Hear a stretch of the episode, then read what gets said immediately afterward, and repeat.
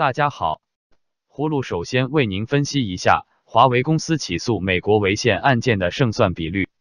三月七日，华为公司宣布，已在美国德克萨斯州普莱诺的联邦地区法院针对美国二零一九财年国防授权法第八百八十九条的合宪性提起诉讼，请求法院判定这一针对华为的销售限制条款违宪，并判令禁止该限制条款的实施。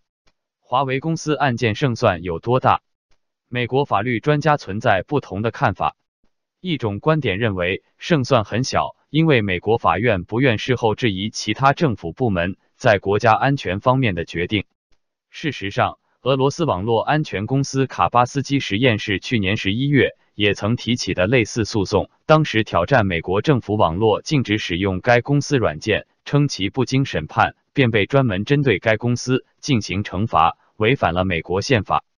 法官最后驳回了诉讼。指出指令是出自保护美国网络的正当动机。另一种观点认为，华为一案的情形与卡巴斯基案并不完全相同。卡巴斯基提出了两条诉求，第一条是针对美国国土安全部发布的禁令，第二条是针对由美国国会写进防务政策法案里的相关内容。也就是说，第一条是针对行政命令，第二条是针对法案条文。而华为直截了当的。把起诉的核心放在了第八百八十九条的合宪性上，而不是针对任何行政机构的禁令进行审查。但总体来说，美国法律学者的主流观点认为华为的败诉率高。美国圣路易斯华盛顿大学宪法与政治学教授刘代伟认为，华为针对美国国防授权法案提出的三项违宪指控都站不住脚。他认为，因为法律依据不足。华为发起的这场诉讼很可能在审前动议阶段就会通过简易判决而不了了之，也就是说，此案也许连庭审都还没到就被法官判定美国政府并没有违宪，不构成侵犯华为权利的行为。葫芦认为，这次华为起诉的胜算尽管不大，但一家中国企业在美国起诉美国会通过的法案条款违宪，这样的起诉内容。可谓史无前例，甚至可以说具有一定的创造性。接着，葫芦与您说说二月份中国出口情况。根据本周五中国公布的数据，今年二月份中国出口总值同比下降百分之二十点七，是自二零一六年两月以来的最大跌幅。二月份的进口总值同比下降百分之五点二，而经济学家的预测中，值是同比下降百分之一点四。这是二零一八年四月中国上一次从贸易逆差转为顺差以来最小的贸易顺差。本周五，在欧洲央行 e c 公布新的刺激计划，从而引起对全球经济增长的担忧以后，中国股市已经承压。本周五早盘收盘后，由沪深两地主要上市公司组成的沪深三零零指数 CSI three hundred 下跌百分之二点九。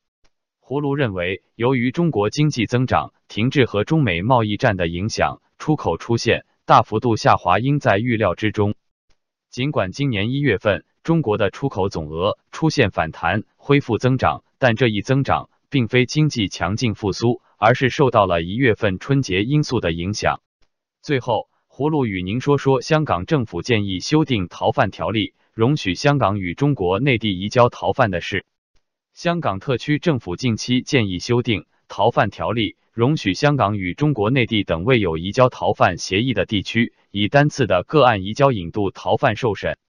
此建议最初引起政界忧虑，担心内地政府可能利用该法引渡在香港的政治犯到内地受审。而让香港社会更担忧的是，关于国家安全的香港基本法二三条也可能在年内启动立法。香港美国商会已带头反对修例，向保安局提交意见书，表达强烈保留，并表明任何增加在港外商引渡到大陆风险的修例，均影响外商考虑是否继续以香港作为基地，亦进一步侵蚀香港作为核心地区商务枢纽的竞争力。香港自由党荣誉主席田北俊三月七日接受采访时称，最主要就是香港的法律管制和内地有很大的不同。就是我们还是用普通法的，这个是最大的理由。我们工商界担心的就是很多这个条款跟我们工商界运作有关系，就是我们在大陆做生意，这个税务主报税的问题，里面开工厂环保的问题，知识产权保护的问题，很多是我们工商界担心的。根据港府目前的建议，有四十六项严重罪行或适用于移交范围，当中包括一些经济罪行，比如逃税主、走私主、串谋诈骗等。如果香港人在内地触犯了这些经济罪行，内地也可以要求港府将逃犯移交到内地受审，引起商界担心。葫芦反对香港政府修订逃犯条例。目前香港一国两制地位。已经岌岌可危，大陆警方越境抓人事件并不罕见。如修订条例，香港的自由港地位将面临严重挑战。好了，今天葫芦就与您聊到这里，明天见。